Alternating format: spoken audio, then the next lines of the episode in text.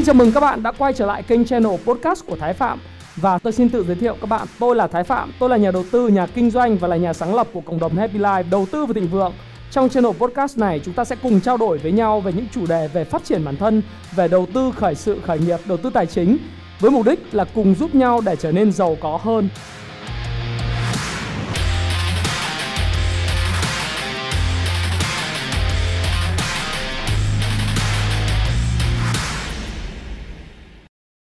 Ngày hôm nay thì tôi sẽ chia sẻ với các bạn về một chủ đề được rất nhiều những người bạn trẻ quan tâm đó là làm thế nào để khởi nghiệp để làm giàu, làm thế nào khởi nghiệp để kiếm tiền.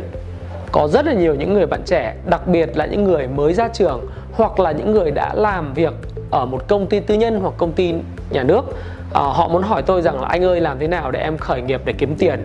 Làm thế nào uh, để có thể là kiếm được cái người mentor người huấn luyện viên cho mình người chỉ bảo cho mình trong việc khởi nghiệp? Và họ luôn luôn nghĩ rằng khởi nghiệp là một cái việc gì đó rất là ghê cớm nó phải đầy rủi ro. Họ nghĩ về công việc kinh doanh là một việc mà khi nghĩ tới là chữ rủi ro. Và nếu muốn có được lợi nhuận cao thì phải chấp nhận cái rủi ro của công việc kinh doanh là cao hơn rất là nhiều. Vậy thì cái suy nghĩ đó có đúng hay không và người làm businessman tức là người làm kinh doanh có phải là người sẵn sàng chấp nhận rủi ro để có được đồng lợi nhuận và rủi ro cả về sinh mạng, sức khỏe cũng như rủi ro về những cơ hội nghề nghiệp và cả tiền bạc của mình để mà đánh đổi lấy lợi nhuận hay không thì ngày hôm nay tôi sẽ chia sẻ với các bạn về một cái chủ đề đó là khởi nghiệp không có rủi ro. Cái điều này là điều mà tôi rất là tâm huyết và được truyền cảm hứng từ nghệ thuật đầu tư Dundu. Và tôi muốn chia sẻ với các bạn lại cái công thức này. Và công thức này cũng đã từng áp dụng thành công cho tôi, áp dụng cho Happy Life và áp dụng cho những công ty mà tôi đã start up và khởi nghiệp. Trong cuộc sống, tôi đã gặp phải thất bại. Cũng chính từ cái công thức này và cũng có những thành công và tôi muốn chia sẻ lại các bạn. Điều đầu tiên tôi muốn hỏi với các bạn rằng là, vậy trong cuộc sống của chúng ta, một tuần chúng ta có bao nhiêu tiếng ạ? Nếu các bạn nhìn chúng ta có bao nhiêu tiếng trong một tuần thì các bạn cứ thử mỗi mỗi ngày là chúng ta có 24 tiếng đúng không chúng ta nhân với 7 ngày thì có phải là ra là 168 tiếng một tuần không? 168 giờ. Và bạn hình dung nếu bạn là người đi làm, bạn làm một ngày là 8 tiếng và giả sử chúng ta làm từ thứ hai cho đến thứ sáu. Vậy là chúng ta làm 5 ngày một tuần và mỗi ngày thì chúng ta làm 8 tiếng. Như vậy thì là chúng ta dùng lấy 5 nhân 8 và được 40. Đúng không ạ? Như vậy thì sau khi chúng ta trừ đi số tiếng chúng ta làm việc thì là chúng ta còn là 128 tiếng. Ở đây ạ. 128 giờ. Giả sử rằng là bạn sống ở cách công ty khoảng 5 cây. Trong cái video của tôi và những chia sẻ của tôi tôi cũng nói rằng là thôi thì cứ làm việc ở gần công ty cho nó rất là thuận tiện. Bởi vì nếu mà chúng ta làm gần công ty thì chúng ta chỉ cần đi bộ hoặc là đi xe máy rất là nhanh 5 10 phút đến công ty. Thôi, nhưng mà cái hiện trạng của người Việt Nam là chúng ta sống khá là xa công ty. Và tôi cứ hình dung là các bạn mỗi một ngày mất một tiếng 30 phút cả đi cả về. Như vậy thì là một tuần một tuần thì chúng ta tốn khoảng là 8 tiếng uh, di chuyển đúng không? 8 tiếng di chuyển là chúng ta còn 120 giờ làm việc. Và mỗi một ngày chúng ta ngủ 8 tiếng như vậy thì là chúng ta sẽ trừ đi thêm là à, uh, 7 ngày nhân với lại 8 tiếng ngủ là chúng ta trừ đi 56 đúng không?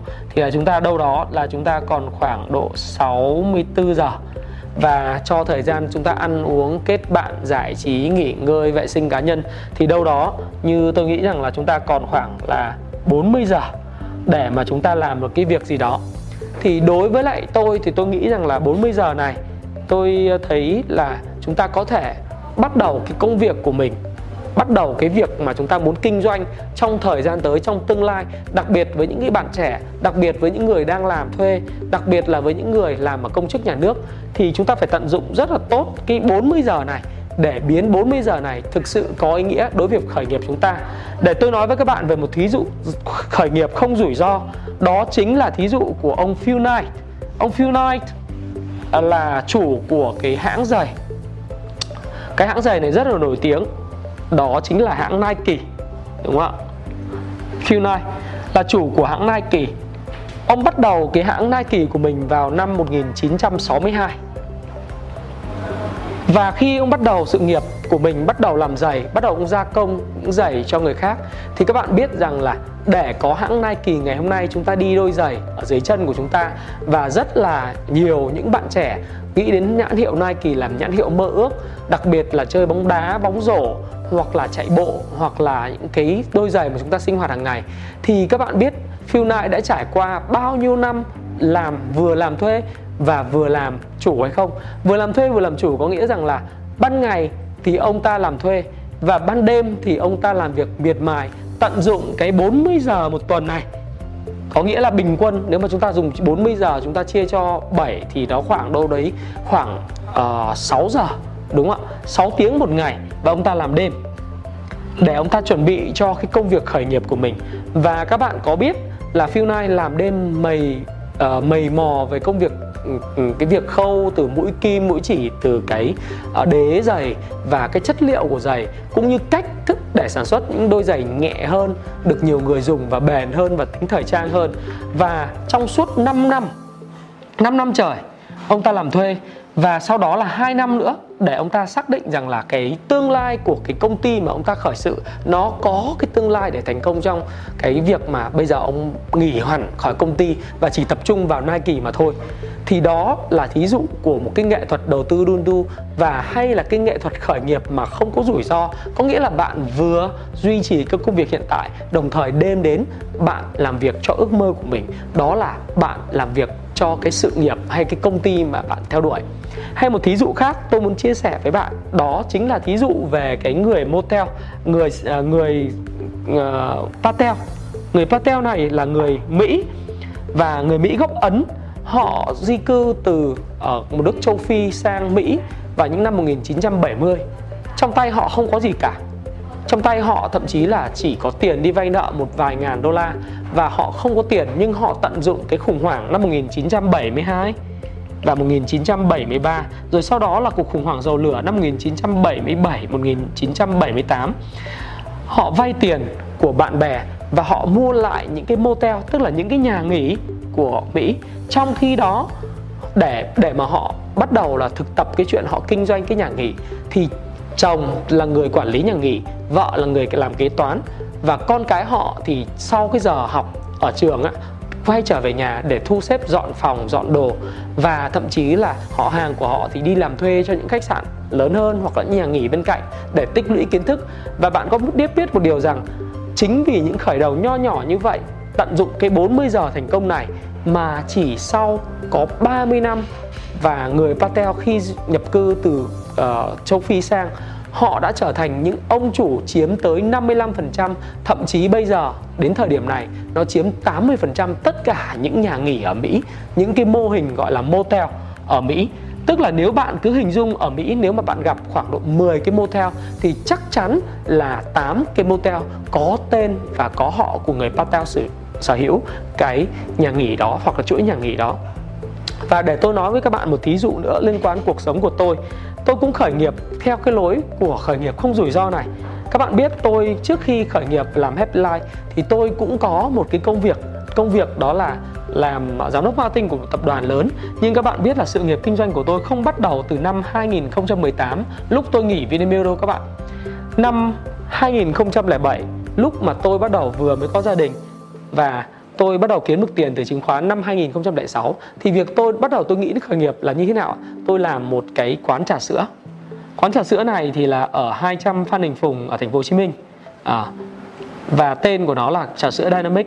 Nếu các bạn nào trong cái giai đoạn đó thì có thể biết được là trên mạng vẫn còn cái thông tin về cái quán trà sữa của tôi.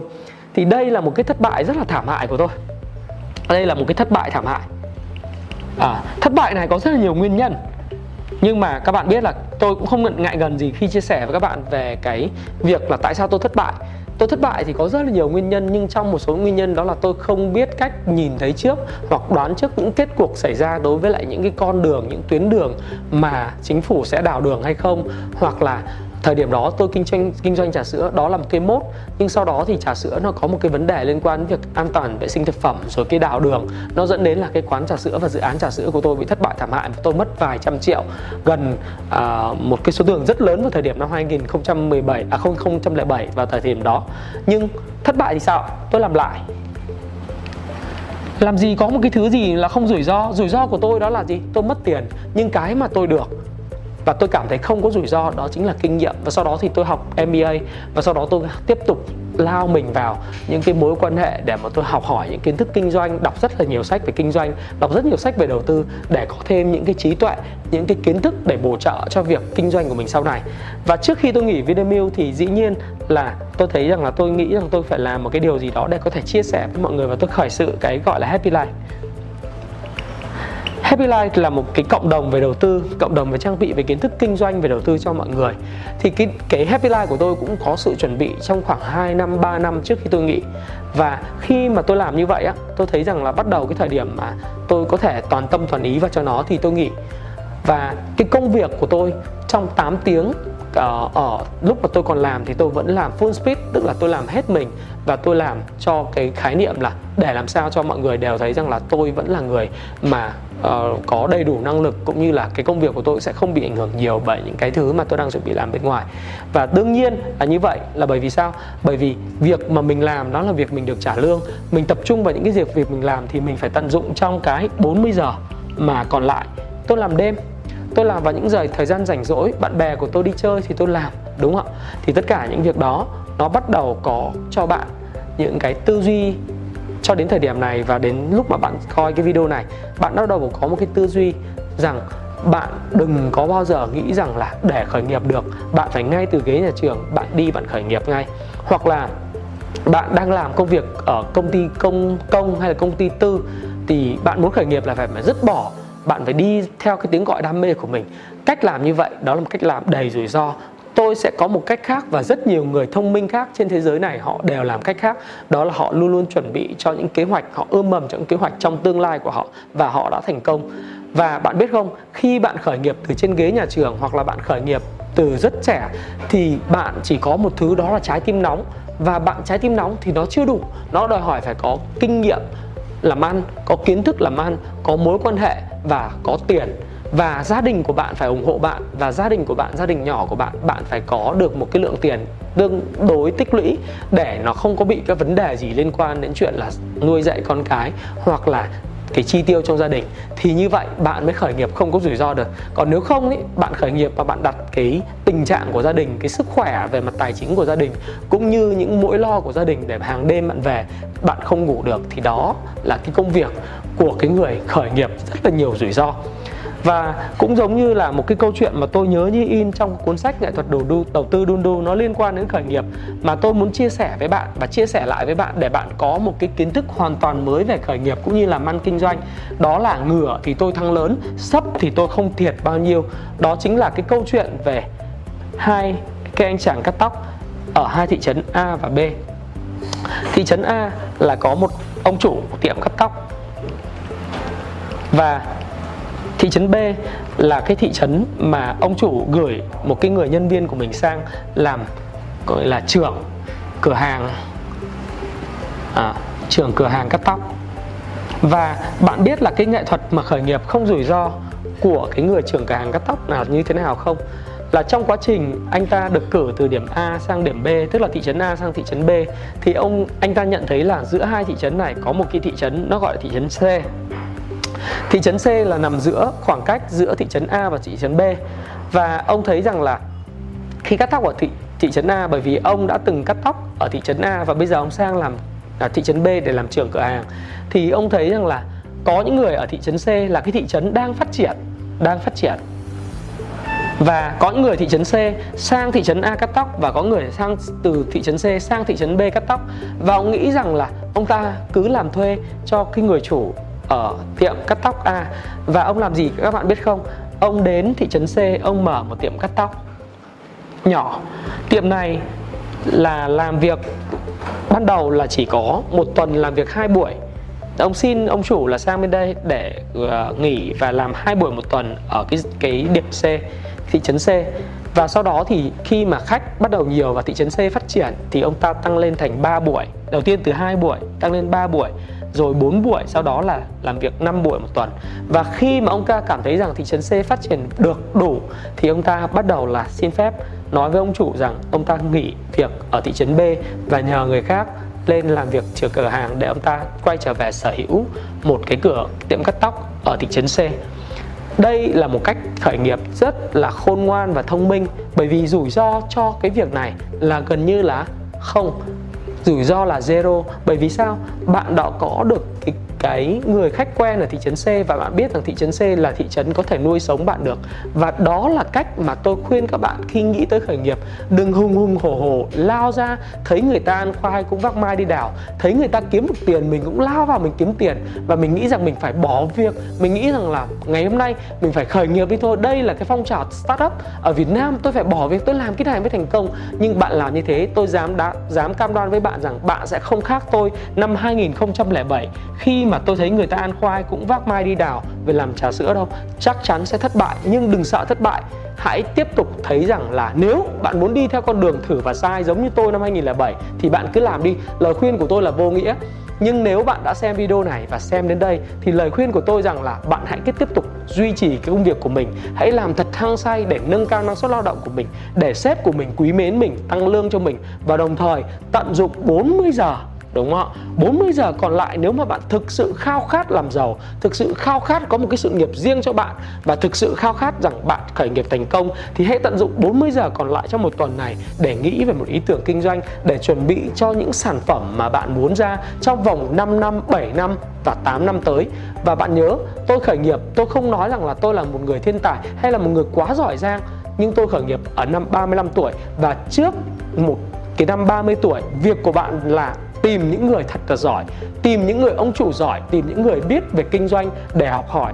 Không quan trọng về tiền lương, quan trọng là bạn phải học hỏi được cái tư duy của họ, cái suy nghĩ của họ và cách thức họ làm kinh doanh như thế nào để chuẩn bị cho tương lai của bạn. Và bạn xem đến đây, tôi chúc bạn là những người thành công.